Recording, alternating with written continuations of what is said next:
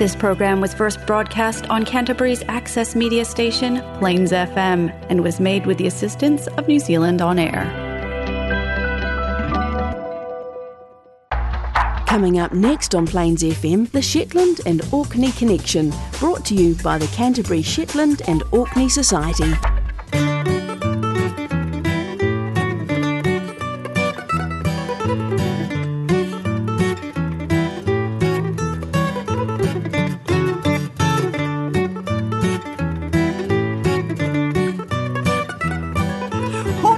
Played by Shetland band Homebrew signal 8.30pm the last Monday each month for the Shetland and Orkney Connection, produced by the Canterbury Shetland and Orkney Society and broadcast on Plains FM 96.9. either directly in Canterbury or streaming live globally on broadband. Or available for three months after the broadcast via podcast on the website www.plainsfm.org.nz. Welcome,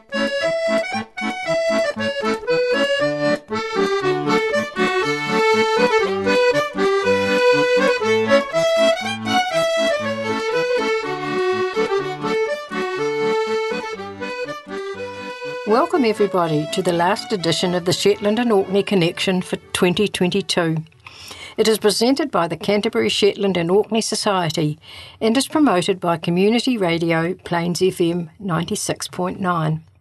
The program is broadcast at 8:30 p.m. on the last Monday of each month and is repeated on Monday 2 weeks later at noon. Jan is not with us today as she has COVID. We hope she'll be better in time for Christmas. Yes, certainly would. Mm. And Heather, how are you now? We missed you last month. Well, yes, hopefully uh, I will be okay now as I'm taking medication, which, if all goes to plan, will stop the seizures.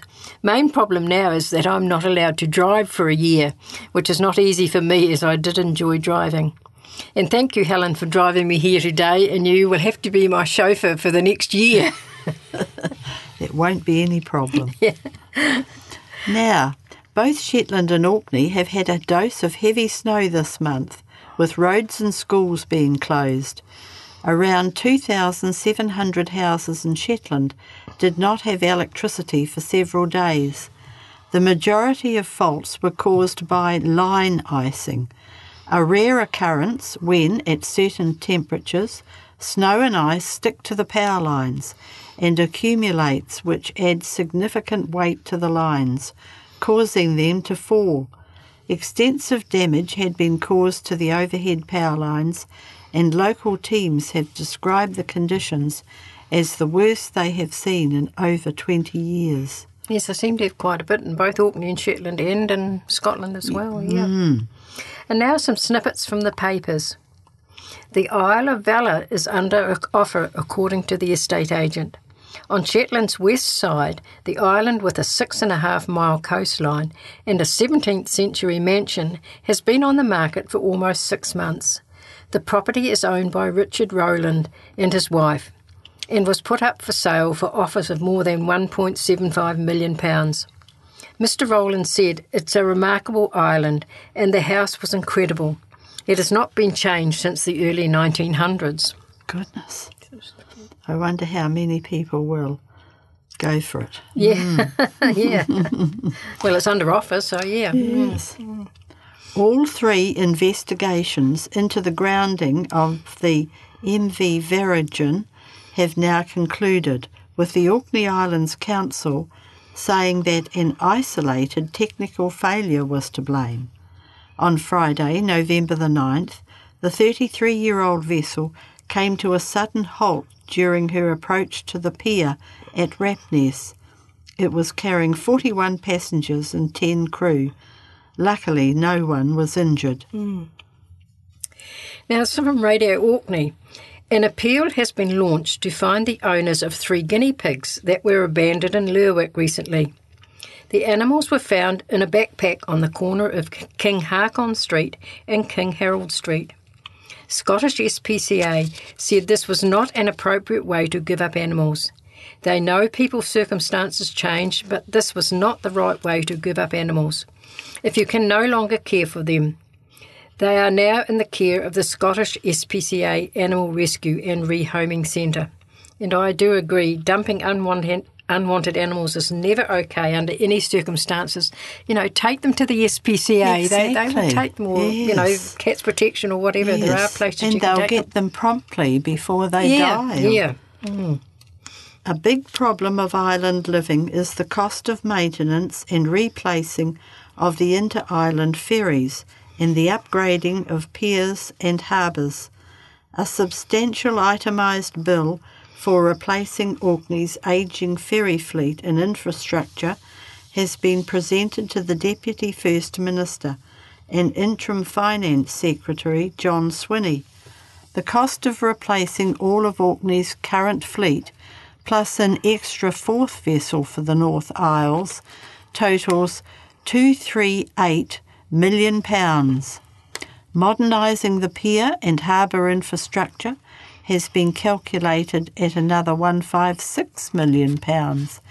Add another 10% for inflation, and it all adds up to over £433 million. It's a lot of money. It sure is, money. isn't but? I said it's interesting because um, you know the Varagen was Mm. a technical thing, so whether it had anything to do with it being old, um, yeah. Mm. The council is presenting the bill with a hard-hitting letter highlighting the increasingly perilous and unacceptable state of the inter-island fleet. It asks how Scotland's smallest local authority could possibly borrow the money itself. It estimated the interest alone would cost the council £28.5 million every year for 25 years. The Deputy First Minister has a long list of financial demands to account for when he sets the Scottish budget in Holyrood. If replacing Orkney's ferries is not one of them, the Island Council says it will have no option but to press the Westminster Government for the money. And I know they are still working on it. Um, yeah, but Yes. you know, they don't want any more um, ferries breaking down, particularly No. if the weather's rough or anything. Exactly. You know. Be terrible. Yeah. Orkney Islands Council wish it to be known that it accepts no liability whatsoever in respect of any claim for damage or loss or injury to person or property, howsoever arising from any person in respect of the event known as the Bar, held annually in Kirkwall at Christmas and New Year. For the avoidance of doubt, persons participate in the bar, whether as players or spectators, entirely at their own risk. Yeah, and I do know that some of the businesses do put um, covers over the windows. Right, You know, of their right. businesses. Um, Yes. You know, to, to Yes. save against damage. So, Yes. because it can get quite boisterous at times. Yeah. And is that a bit similar to the Irish game where they whack a ball? No, no, the- no. There's nothing. There's Is just the ball. just throwing the ball? It's, yeah, it's just like a scrum in a Oh, I match, really. Yeah. All right. But my daughter went and saw it. She all she could see was um, Legs steam, no and- steam raising off it because you know it's cold. it's at winter. yeah, in the middle of winter. Yeah. How gorgeous. Oh, so this was an interesting ad from a few years ago, and it would have been a few years ago. The Orkney Islands, mainly agricultural, population 32,000. The Shetland Islands, mostly fisheries, population 30,000. Being a general dealer here at both capitals with connections all over the islands, can I further your interest here in any way, either by buying from you or selling to you? We ship here all kinds of fish, including trout, winkles, and lobsters. Also, potatoes, turnips, oats, and beer meal. Hand knit goods in variety horses, cattle, sheep, pigs, rabbits, and fowls, and eggs. Can I sell your specialities? And this may be had from W. Strong, Ewanson, Kirkwall, and Lerwick. Uh, You know, I found, found that was quite interesting because um, it was just a wee brochure, and I think it cost you threepence. So, uh, Right. you know, but with the population of being thirty and thirty-two thousand, they haven't been that for quite a while, actually. Oh. you know, because I think they're only over twenty. It's not at the moment. Oh, right. Mm. Yes. And the beer meal is B E R E, not B E E R. Ah, or, or B-E-A-R. Yeah, Now, Christmas 100 years ago. Geese are selling retail in Kirkwall at present at sixpence halfpenny and sevenpence per pound.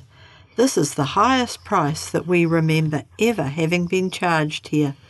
The reason given is the scarcity of this class of fowl and necessity of breeders recouping themselves to meet extra charges made upon them by the Insurance Act.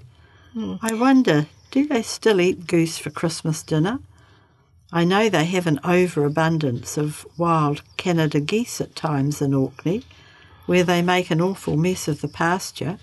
Do they ever eat these Canada geese? I don't know, No. but I know they're a real pest. Yes, and they're a very big bird, aren't they? Yeah, yeah. You think get a fair feed of them. But I, you know, they're saying about geese, but I can't sort of ever remember geese being bred Right. anywhere, you know, Yes. yeah, in the islands. But Yes. yeah, Mm. interesting to know whether they do eat those Canada geese. Yeah, they might be a bit tough. now, Edward Muir, poet, translator, prolific essayist, critic, and novelist from 1887 to 1959, was born the son of a tenant farmer in Deerness in Orkney's East Mainland and spent his early years on the Orkney island of Wyre. At the age of 14, he was uprooted to endure the culture shock of industrial Glasgow. The upheaval saw his parents and two brothers die within five years. He married Shetland born writer Willa Anderson, and the couple translated 40 novels from German and Czech. And that interested me because did they know those languages? yeah, yeah Yes. including Franz Kafka's The Trial. Muir was director of the British Council in Prague and later Rome. After many years travelling in Europe, in 1950 he became warden of Newbattle Abbey College in Midlothian, where he encouraged fellow Orcadian writer George Mackay Brown. Muir produced poetry from his mid 30s, for which he was internationally acclaimed. And I did look up some of his poems on the internet, but I found them a bit hard to understand. Maybe I'm just dumb, but no, they, they weren't my cup of tea. Right. Yes. Were they in the dialect? No, they weren't, weren't, but they, right. yeah, because I thought I might have one to read, you know, but oh, oh no, yeah. right, now these are Golden Memories of Harvest Time by Pat Long, and this was published in the Living Orkney magazine in October 2010. And I read this article with interest as it brought back memories to me of harvest time in the 1950s when we lived on a farm in North Otago. After the wheat had been cut using a binder similar to the ones used in Orkney, and the sheaves stooped, it was always a great day when the thrashing machine arrived, being pulled along by a steam and smoke belching traction engine. A bit of a scary thing for us kids. After the stooks had been put in the thrashing machine, the grain went into sacks, and the straw was blown out the back of the machine into a pile. As kids, we would lie on the pile and wait to be covered with the straw. Now it's all done with combine harvesters, and all the friendship and camaraderie has been lost. But there is not all the hard work involved now, though, which is possibly a good thing because you know Yes. it was a lot of hard work. Yeah, That's right. Especially when it was very, very hot. yeah, yeah. Yes. Pat wrote, Anne, John, and I always enjoyed listening to our mother, Kathleen Leach's, stories of growing up in wartime Stromness, but I can remember wondering what on earth I would find to tell my children about my uneventful childhood. It naturally didn't cross my mind that so many of the things I took for granted were about to disappear, and that I'd be able to entertain them with tales of threshing oats, watering kai, hinting tatties, cooking on a peat stove, and having only one TV channel to watch. Only one of my four children shows any interest, and I suspect him of politely faking it, but I don't usually let it stop me. They sensibly give no sign of being sorry to have missed any of these activities, but they were unlucky to have missed the harvest. We played hide and seek around the stooks in the twilight, built dens of sheaves, and skipped with the cart ropes. And even when we were old enough to work in the harvest field, we mostly enjoyed it. We may be the last generation to look back with nostalgia. Yeah. Summers and Winters in the Orkneys, published in 1881, journalist Daniel Gorrie wrote scythes and reaping machines, and the march of agricultural improvement have well nigh succeeded in Orkney as elsewhere in scaring away the romance, mirth, and love making of other times from the harvest fields. Happy the young men and maidens in farms remote who can yet shoulder the sickle and buckle to their work in company of the same rig. Hmm. J.T. Leask, Pat's great granduncle, grew up on the farm of Coldomo in Stenness and had a more accurate idea of what it was like bending all day to cut with a sickle. In one of the dialect chapters in his book, A Peculiar People, he wrote, Boy, boy, it was coarse, coarse work, and sour, sour, apple de back. I've only seen the scythe used to cut roads into the field for the binder. To save wasting the oats the tractor would otherwise flatten. But in the 19th century, three or four men with scythes would cut the entire crop. Women would work with them, gathering the cut oats into sheaves. Competitions between the couples to see who could reach the end of the row first were popular and heartily encouraged by the farmer.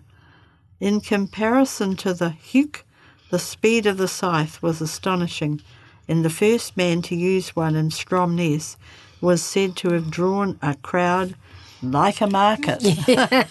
well, it's quite fascinating watching them, though. It's, you know, Yes. yeah. uh, When they get into the rhythm and that. uh, Exactly. yeah. But I wouldn't like to do it all day, though. No, no. There was a knack to sharpening the scythe's long blade, and there was a farmer in Stromness who hadn't acquired it, but he was a powerful man and used his brute strength to drive the blunt blade through the oats. A neighbour noticed this and helpfully honed the scythe to a fine edge one night, under cover of darkness and out without telling the owner. His plan worked perfectly. The next day, the owner took his usual hefty swipe at the oats and is said to have spun round twice before he could stop. Bit dangerous, really. He Could have taken somebody's leg off. Oh dear. By the mm. turn of the last century, the oats were cut with a binder. In one summer, it was my job to perch on the seat, high up on the back of the machine, and try to keep the whole thing operating as Dad towed it with our little grey Fergie tractor. To the left, the teeth of the binder mowed down the stalks of the oats as the wooden sails knocked them backwards onto the wide canvas belt that carried them up and over to the other side of the machine.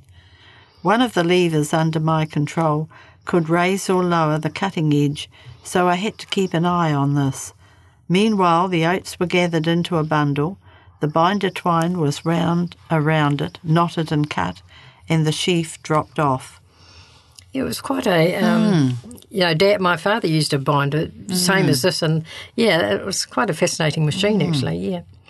When the binder was first demonstrated in Stenness, one of the farmers examined a sheaf and pronounced, It's the devil's work, as no machine could tie a knot. Our binder only tied knots fitfully, so I was supposed to keep a close eye on what was being dropped off. More than once I was so busy watching the cutting edge that several loose bundles were dropped onto the stubble before I noticed. When this happened, my father, Peter, would simply take a few stalks out of the bundle, wind them around the rest, and tie them into a knot, as every generation had done before him. Once the whole field was cut and tied in more or less tidy sheaves, they had to be stooped, leant against each other in pairs, three pairs standing in a line, forming a stook, and the stooks marched in line down the field. Of course, the weather was always sunny in the harvests, I remember, but my parents tell this wasn't actually the case.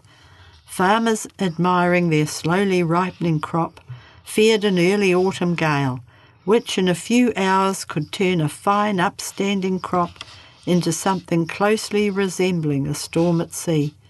Oats grew much higher than barley, making a flattened crop harder to deal with. Stooks might also have to be re erected more than once, which was especially enjoyable when the sheaves were wet. I'm sure it was enjoyable. From biblical times and probably earlier, women have worked in the harvest field alongside the men. I'm sure Mum isn't the only retired farmer's wife who remembers her husband kindly allowing her to go home several minutes early. This was so she could rustle up dinner or tea for all the workers. She'd been up half the night Yeah. before oh, yeah, they did. it ready yeah, as well. sort of had, had to cook things for morning and afternoon tea, you know, the night before. Yeah. Mm. Incredible. Yeah. No popping down to the supermarket. And it was an old peat stove, and they weren't very big. You know, I'm just thinking of the one that was in my grandmother's house in Auckland. Yes. And it was only a, you know a couple of feet square. Yes, and, yeah, amazing, isn't it? yeah. I don't know how they did it. Catering wasn't as elaborate as for peat cutting, but was complicated by the unpredictable numbers. Invitations were issued to a peat cutting, but harvests were more of an open house. Friends and neighbours would just come along when they saw help was needed. Mum's record was 12 for dinner and 15 for tea. Oh. The meal was cooked on a peat stove, which died down while everyone was out in the field. On the way back to the house one afternoon, Mum noticed some bits of an old hen house with tarry felt roofing still attached, which she thought would be handy for getting the fire going. She shoved it all in, set the chimney on fire, and carried on making tea. As she did, yeah. Almost as important was the afternoon tea break. Many years on, the taste of rhubarb jam in an Argos roll can still transport me back to the harvest field. In the middle of the afternoon, the brown enamel teapot was wrestled from my grandfather, who, despite a heart weakened by trench fever and WW1, lived to a cheerful old age, sustained by a continuous supply of tea and ginger snaps. The filled teapot was wrapped in a towel, tucked securely into a galvanised milking pail, and sent out to the field with a basket full of cups, milk, jam filled rolls, and home baking. The baking had been done after everyone had gone home the night before. yes. Exactly. yes. Yeah. No farm had a barn big enough to hold a winter's supply of straw, and the cartloads of sheaves would be taken to the stack yard. Building the stack was a skilled job, as they had to withstand the winter weather until the sheaves were taken to the barn and threshed. The perfect stack sloped gently out from the base for about half its height and then had a conical top half.